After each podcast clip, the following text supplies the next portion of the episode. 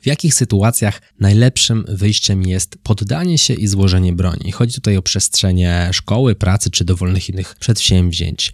Czy powinno to być postrzegane przez nas jako porażka, bo w głowie są cały czas słowa piosenki, trzeba wiedzieć, kiedy ze sceny zejść niepokonanym. Właśnie takie pytanie zadała mi jedna ze słuchaczek i na nie postaram się dzisiaj odpowiedzieć. Nazywam się Michał Kowalczyk i witam Cię serdecznie w Excellent Work Podcast. Nie każda aktywność, którą podejmiemy, musi być przez nas kontynuowana aż do śmierci, bo w przeciwnym razie ktoś uzna, że była to porażka, albo sami uznamy to za porażkę. I tutaj pojawia się paradoks inwestowania czasu, czyli łatwiej jest rzucić studia na pierwszym roku, niż zrobić to na roku czwartym.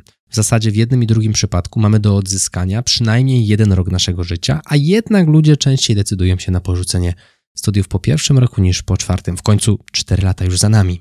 Sprytnym sposobem na komunikowanie do siebie takich aktywności, które mogą być przez nas samych albo przez innych uznawane za porażkę, jest ubranie sobie tego w narrację. W chwili, gdy podjąłem tę decyzję o robieniu tej konkretnej czynności, czy wybraniu, podjęciu tej decyzji, wiedziałem coś innego niż wiem teraz. Czyli teraz mam nowe wątki, nowy kontekst, jestem wyżej, jestem dalej, więcej widzę no i widzę, że ta decyzja, która kiedyś w przeszłości była przeze mnie podjęta, już mi nie służy. I to nie jest porażka, tylko to jest strategiczna decyzja i zrobienie sobie po prostu w grafiku miejsca na coś innego.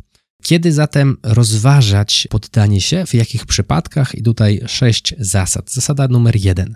Gdy czujesz, że się nie da już wycisnąć z tego więcej, jest pewien sufit. Czyli nieważne, ile ty włożysz wysiłku w tę czynność, jesteś już koniec, na suficie. Więcej się nie da. I to jest scena, w której warto taką porażkę faktycznie rozważyć. I teraz jest takie mądre powiedzenie, że jeżeli jesteś najinteligentniejszą osobą w pokoju, no to pora zmienić pokój. Czyli osiągnąłeś już wszystko, co było do osiągnięcia, i dalej już nic więcej nie ma. Sytuacja, w której na przykład w pracy, nie wiem, 2-3 lata wykonujesz cały czas to samo stanowisko i widzisz, że struktura organizacyjna nie daje szansy na awans w górę. Nie ma takiej możliwości. Osiągnąłeś już sufit w przypadku widełek płacowych na Twoim stanowisku, nie da się po prostu zarobić więcej. Być może to jest scena, w której warto rozejrzeć się, jeżeli oczywiście czujesz taką potrzebę, za inną rolą, być może nawet w tej samej organizacji, albo poszukać możliwości na zewnątrz struktur Twojej firmy i znaleźć sobie po prostu nowe zatrudnienie. Druga zasada, gdy masz z czymś problem, ale wiedza nie pomaga. Czyli w sytuacji, w której dokładasz wszelkich starań, aby się rozwijać, dokładasz wszelkich starań, aby dowiedzieć się o problemie jak najwięcej, ale w żaden sposób nie jesteś w stanie z tym problemem sobie poradzić. Czyli masz już całą wiedzę potrzebną do tego, aby ten problem pokonać, a mimo to nie działa, implementowanie działa. Słyszałem też taki fajny, fajny, niefajny, ciekawy cytat. Podobno każdy, kto w życiu nie przeczytał setek książek, jest funkcjonalnym analfabetą. Nie ma opcji zdobyć w ciągu naszego całego życia wiedzy, którą znajdzie się w stu książkach. Z tym się bardzo zgadzam. To są słowa generała Jima Matisa. Chodzi o to, że czytając książki, przechodzimy przez czyjeś doświadczenie i zabieramy coś z niego. W ciągu naszego krótkiego życia, nie wiem, żyjmy nawet 80, 90 i 100 lat, nie jesteśmy w stanie tej wiedzy zdobyć. Tej całej wiedzy, którą jesteśmy w stanie wyczytać z książek. Jeżeli mamy tę wiedzę, jeżeli mamy tę wiedzę z książek i próbujemy je implementować, nakładamy na to swoje doświadczenie i dalej ani rusz, niestety warto wywiesić białą flagę, w mojej ocenie.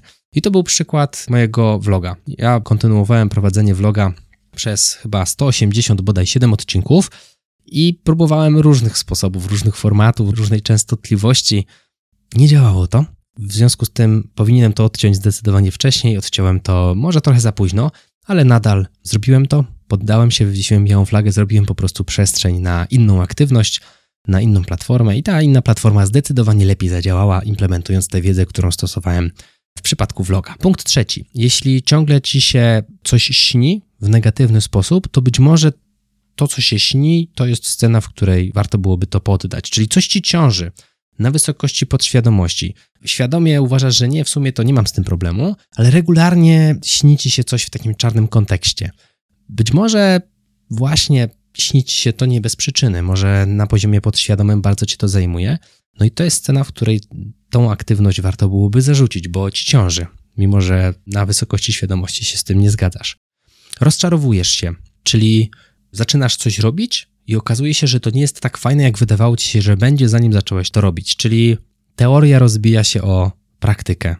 Dlatego właśnie lepiej jest, zanim się kupi cały sprzęt do jakiejś nowej aktywności, na przykład do biegania, jakieś nie buty, koszulki, stroje, nie wiadomo co, albo jakiś rower za miliony monet, lepiej pojeździć chwilę na takim jakimś, który jest pod ręką, nie? Albo pobiegać z butami, tam dłuższy temat ogólnie, ale lepiej tam sobie chwilę spróbować samemu pobiegać i zobaczyć, czy nas to wciągnie. Ja tak miałem na przykład z nauką gry na pianinie. Żona miała taki stary syntezator, czy nie wiem, jak to tam nawet się nazywa. Kupiłem jakiś zasilacz za dwie, trzy dychy, pograłem na tym chwilę, no i nie wciągnęło mnie to. Nie chciałem kupować od razu, nie wiem, sprzętu za kilka tysięcy złotych, bo pewnie taki sprzęt grający tyle kosztuje, tylko sprawdziłem swój pomysł za 20-30 złotych, nie?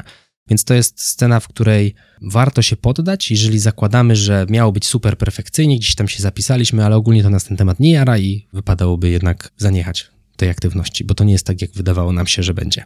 Nie podoba nam się sytuacja, nie podoba nam się zachowanie. Czyli ja miałem taką sytuację w jednej z moich grup, w których się spotykałem, że czułem dziwną nieszczerość od jednej z osób. Byłem wręcz przekonany, że coś mi ściemnia. I teraz wahałem się długo z tym, żeby to powiedzieć, żeby odejść z grupy. Gdy to zrobiłem, poczułem wielką ulgę, naprawdę. Trzeba było to zrobić znacznie wcześniej. Podobnie może być z atmosferą w różnych środowiskach, nie wiem, w zespole, pracy, na jakichś zajęciach dodatkowych, gdziekolwiek.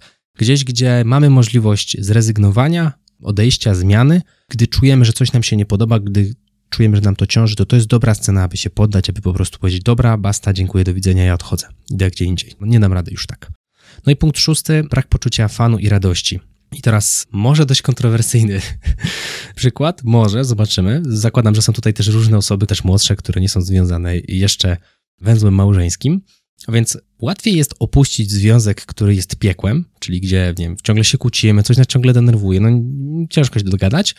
Trudniej jest natomiast opuścić związek, który jest taki obły, czyli taki jest, bo jest, no niby się nie kłócimy, ale tam jakoś się nie kochamy, ogólnie spoko, trochę nudnawo, ale przejdzie, nie? I teraz o co chodzi?